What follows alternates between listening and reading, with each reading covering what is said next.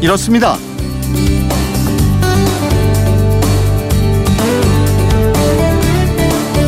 이재용입니다. 복면 가왕 이거 자주 보십니까? 이름, 나이, 얼굴 다 숨기고 나오잖아요.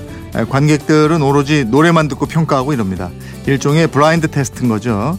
기업들이 눈을 가리고 상품을 평가하는 이런 방식인데 경기도가 블라인드 테스트로 물맛을 평가해 봤대요. 이 결과가 어떻게 나왔을까요?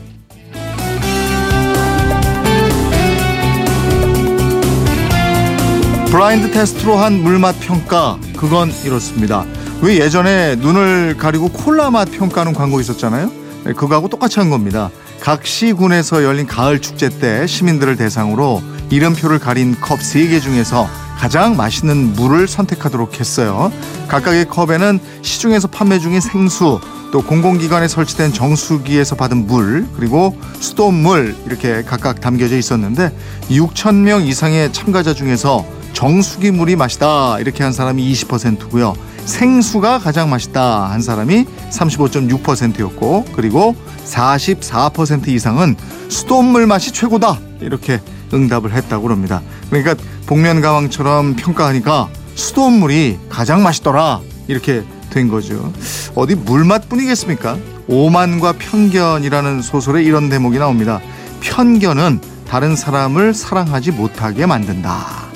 내 편견 때문에 잘못 평가하고 있는 건 없는지 이거 한번 생각해 봐야 되겠습니다.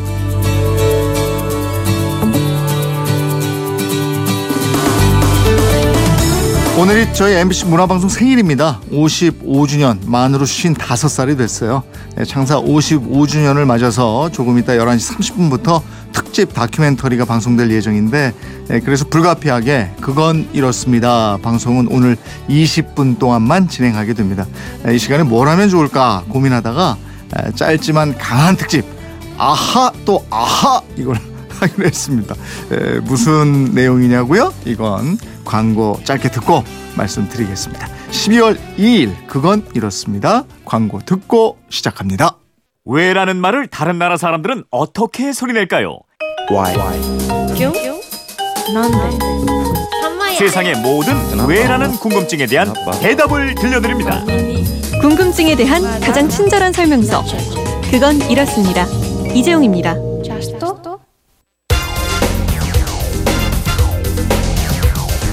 궁금증이 지식이 되는 아하. 네, 오늘 그건 이렇습니다. 방송 시간이 짧다고 말씀드렸죠. 저희 뒤에 하는 이 사람이 사는 세상 이게 MBC 창사 특집 방송을 해서 방송 시간이 저희가 20분으로 단축이 됐습니다. 그래서 오늘 준비한 것이 짧지만 강한 특집 아하 또 아하입니다.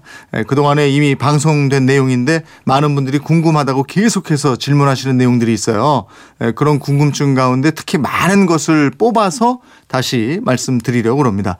예, 특별히 금요일에도 출동한 궁금증 해결사 김초롱 아나운서입니다. 어서 오세요. 네, 안녕하세요. 네, 이미 궁금증을 예. 풀어드렸는데 같은 내용을 또 문자로 보내는 분들이 많이 계시다면서요. 예, 아주 많이 계십니다. 이 방송을 매일 듣는 분도 계시지만 다른 일 보느라고 잠깐 놓치실 때 있는데 이게 꼭 머피의 법칙 같아요.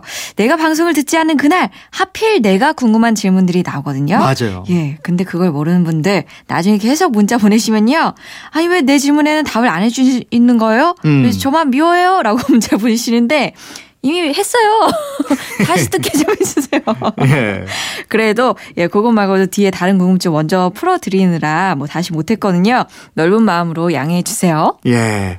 그래서 오늘 준비한 거잖아요. 저희가 짧지만 강한 특집 아하 또 아하인데 자 시간 없으니까 어떤 궁금증이 그 동안에 오고 또 오고 또 왔는지 예. 그거 좀 알아보죠.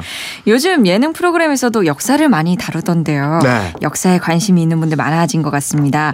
조선시대 임금님 이름 보면 어떤 분은 태조, 세조, 영조 이렇게 조로 끝나고 음. 어떤 분은 세종, 성종, 종으로 끝나는데 이게 왜 다르냐고 질문하세요. 음, 그 궁금증 질문 많이 들어왔는데 전에 한번 말씀드렸 던 기억이 나요. 조공종덕 이라고 했던가요? 예. 예, 예. 요거 기억하시면 되는데요. 우선 그 임금님의 이름 돌아가신 다음에 붙였어요. 그걸 묘호라고 했는데 이 묘호를 정할 때 공을 세운 왕은 조로 하고 덕이 있는 임금은 종으로 한다. 그래서 조공 종덕입니다. 네. 그러니까 조선을 개국한 태조 이성계처럼 나라에 공을 세운 사람들은 이게 뒤에 조가 붙는 거고. 네, 그렇습니다. 네. 아니면은 반정이나 국난 극복을 통해서 중단됐던 나라의 정통을 다시 세운 왕에게 조라는 묘호를 붙였습니다. 음. 조선 500년의 역사에서 왕이 27명이었는데 이 중에 조를 붙인 왕은 모두 7명이었습니다. 1조 태조를 비롯해서 7대 세조, 14대 선조, 16대 인조, 21대 영조, 22대 정조, 23대 순조였습니다. 네. 조를 붙인 왕이 종을 붙인 왕보다 업적이 훨씬 더 뛰어난 것처럼 생각이 드는데 예. 근데 우리가 가장 존경하는 세종대왕이라든가 국가의 기틀을 확립했다는 그 성종 예. 이런 분들 은 과연 뭐 부족한 왕인가 그러니까요. 싶기는 해요. 예, 그렇긴 네. 하죠. 근데 뛰어나다기보다는 네. 반정을 통해서 왕이 올랐거나 아니면은 제위 중에 큰 국난을 치렀던 임금이 대체로 조의 묘호를 갖고 음, 있습니다. 음. 인조 반정의 주인공 인조라든가 네. 임진왜란을 치른 선조 홍경의 난을 치른 순조도 그런 사례입니다. 또 비록 반정은 아니지만 단종을 몰아내고 왕위에 오른 세조도 같은 범죄에 들어갑니다. 음, 그러니까 묘호의 조보다도 종자가 붙은 왕이 훨씬 더 많을 수밖에 없는 거네요. 그렇죠. 네. 아하 또 아하. 아, 다음 두 번째로 많이 들어온 궁금증은 뭡니까? 예, 엊그제 대구 서문시장에서 대형 화재가 나서 그 많은 상인분들이 하루아침에 삶의 터전을 잇는 정말 마음 아프고 안타까운 일이 있었는데요. 이런 화재 사고가 관련해서 자주 들어오는 질문이 이겁니다.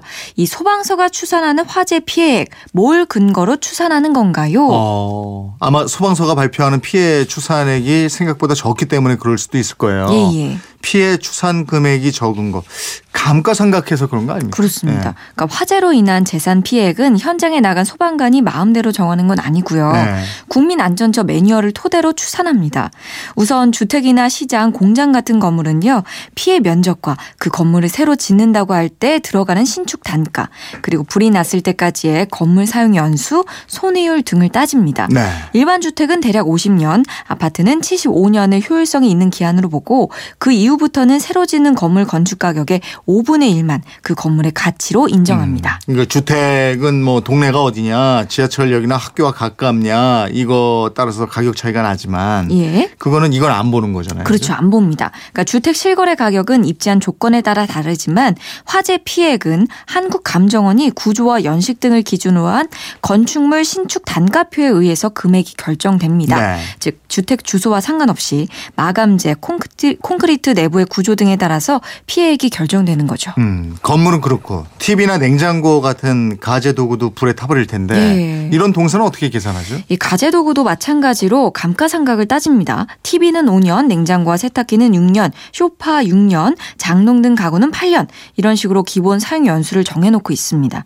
만약에 이 기간 이상으로 사용하던 제품이 불에 타서 못 쓰게 됐을 때 역시 새 제품 가격의 5분의 1만 피해 금액으로 인정하고 있습니다. 예. 그러니까 소방관들은 건물이든 가재 도구든 사용 연한 등을 따져서 감가상각하고 피해 계산하고 이러는 거네요. 네, 맞습니다. 그러다 보니까 이 불이 나서 집을 새로 짓거나 새 가재 도구를 사야 하는 피해자들 입장에서는 이 소방서 추산 피해 금액이 너무 적다고 느낄 수밖에 없죠. 네. TV 한 대 사려면 100만 원 들어가는데 음. 이 멀쩡하게 잘 보던 TV를 5분의 1 가격 20만 원만 인정을 해 주니까요. 네. 거기다가 이번에 서문시장 화재처럼 상가에 불이 나도요. 영업을 못하는 미래의 영업 손실 같은 거 제외해버리니까요. 네. 체감하는 피해과 더 차이가 나는 겁니다. 그렇군요.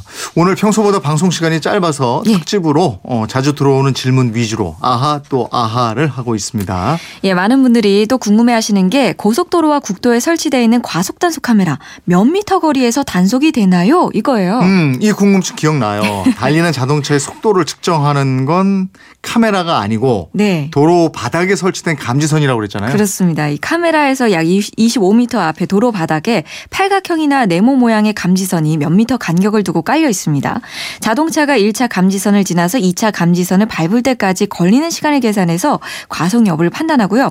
이 속도가 규정 속도 이상일 때 카메라가 작동해서 자동으로 사진을 찍습니다. 음, 그렇다고 뭐 혹시 도로에 있는 감지선 찾으려고 하는 분들 계실지 모르겠는데 그러시면 안 되고 아유, 예, 규정 속도 지키시면 되는 거예요. 아이 그럼요. 네. 어떤 분들은 이렇게 도로에 감지기가 있다는 거 알고 그 부분만 쏙 피해서 다른 차선으로 지나가기도 하는데요. 도로에는 직경이 1m 가량 되는 코일이 매설돼 있습니다. 차가 지나가면 자기장이 생성돼서 속도를 측정하는 건데요. 매설 구간을 알고 이렇게 살짝 피해가는 차량까지 커버하기에는 이게 또 비용 측면이나 기술 측면에서 현실적으로 어렵습니다. 그래서 그거는 어쩔 수 없이 놔둘 수밖에 없대요. 네. 자, 또 자주 들어오는 다음 궁금증 뭐가 있을까요? 그 재미난 궁금증 가운데 하나인데요. 선물 받은 양주를 집에 오래 보관하면 숙성이 되느냐? 20년 산이 그러면 10년 더 두면 30년 산 양주가 되느냐? 이런 궁금증이에요. 이 기억나요. 안 되잖아요. 안 되죠. 네, 숙성을 오크통 안에서 이루어지죠. 예, 그 위스키 원액이 캐스크라 불리는 나무 통 안에서 일정 기간 동안 숙성을 합니다.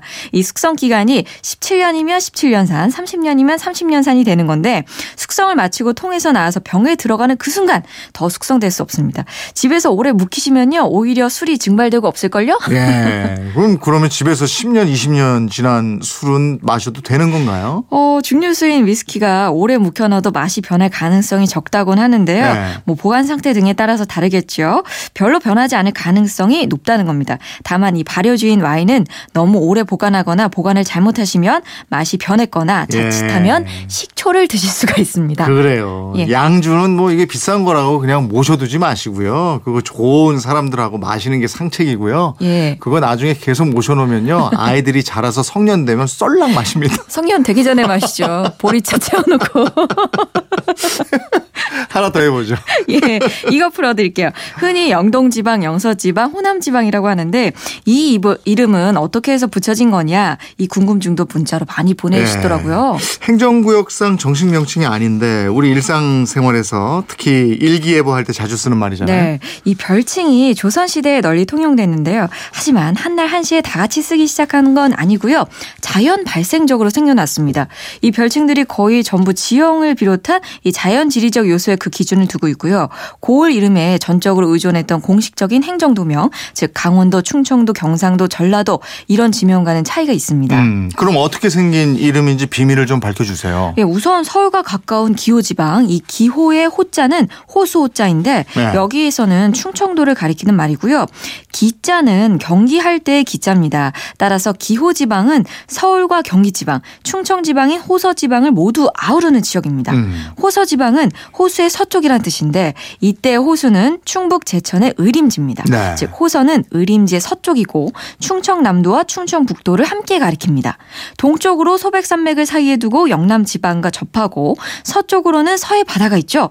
그리고 남쪽으로는 금강을 사이에 두고 호남 지방과 접해 있고 북쪽으로는 안성천과 차령산맥을 사이에 두고 경기 지방과 나눠집니다. 음, 그러면 호서 지방의 오른쪽, 소백산맥 너머에 있는 영남 지방의 영. 예. 이건 어디를 가리키는? 영남의 영은 산봉우리, 재를 뜻하는 령자인데요. 네. 이 고개를 조령과 중령으로 보는 견해가 대다수입니다. 음. 그러니까 어떤 학자들은 축풍령을 포함시키거나 이화령도 포함해야 한다 이렇게 보기도 하는데 아무튼 뭐 영남은 이런 고개들의 남쪽에 있는 지방을 말합니다. 현재 경상북도와 경상남도지요. 음, 호남 지방도 호수 호자 들어가잖아요. 예. 이 호수는 어디예요? 일부에서는 김제에 있는 오래된 저수지, 즉 벽골제를 지칭하기도 하지만 부여에 있는 금강으로 보는 견해 가 우세합니다. 금강의 옛날 이름이 호강이었거든요. 네. 그래서 이 그리고 고려 시대에는 이 금강의 남쪽 지역을 강남도라고 했습니다. 네. 그래서 호남의 호는 금강이고 강남 아래쪽의 지방을 호남, 지금의 전라북도와 전라남도를 일컫는 별, 별칭이 된 거죠. 강원도 쪽도 저 영동 영서 나뉘는데 이 영은 영남할 때 영자하고 또 다른 곳이죠? 예, 한자는 똑같이 삼봉우리 영자를 쓰는데요. 의미하는 봉우리가 대관령입니다. 그러니까 대관령을 중심으로 동쪽의 강릉, 속초 등을 영동지방, 춘천, 원주의 서쪽은 영서지방으로 구분을 합니다. 네, 그렇군요. 짧지만 강한 특집. 아하 또 아하. 벌써 시간이 다 지나버렸어요. 앞으로도 궁금증 탐험, 호기심 해결 끊임없이 계속되니까 궁금증 생기면 언제든지 보내주시기 바랍니다. 지금까지 궁금증이 지식이 되는 아하 김초롱 아나운서였습니다. 고맙습니다. 고맙습니다. 네, 잠시 후에 11시 30분부터 MBC 창사 55주년 특집 다큐멘터리 집에 가는 날이 방송됩니다. 계속해서 애청해 주시길 부탁드리고요. 오늘은 특별히 클로징 곡을 하나 준비했어요. 아하의 Take On Me 들으면서 마무리하겠습니다. 내일도 11시 10분에 뵙죠. 고맙습니다.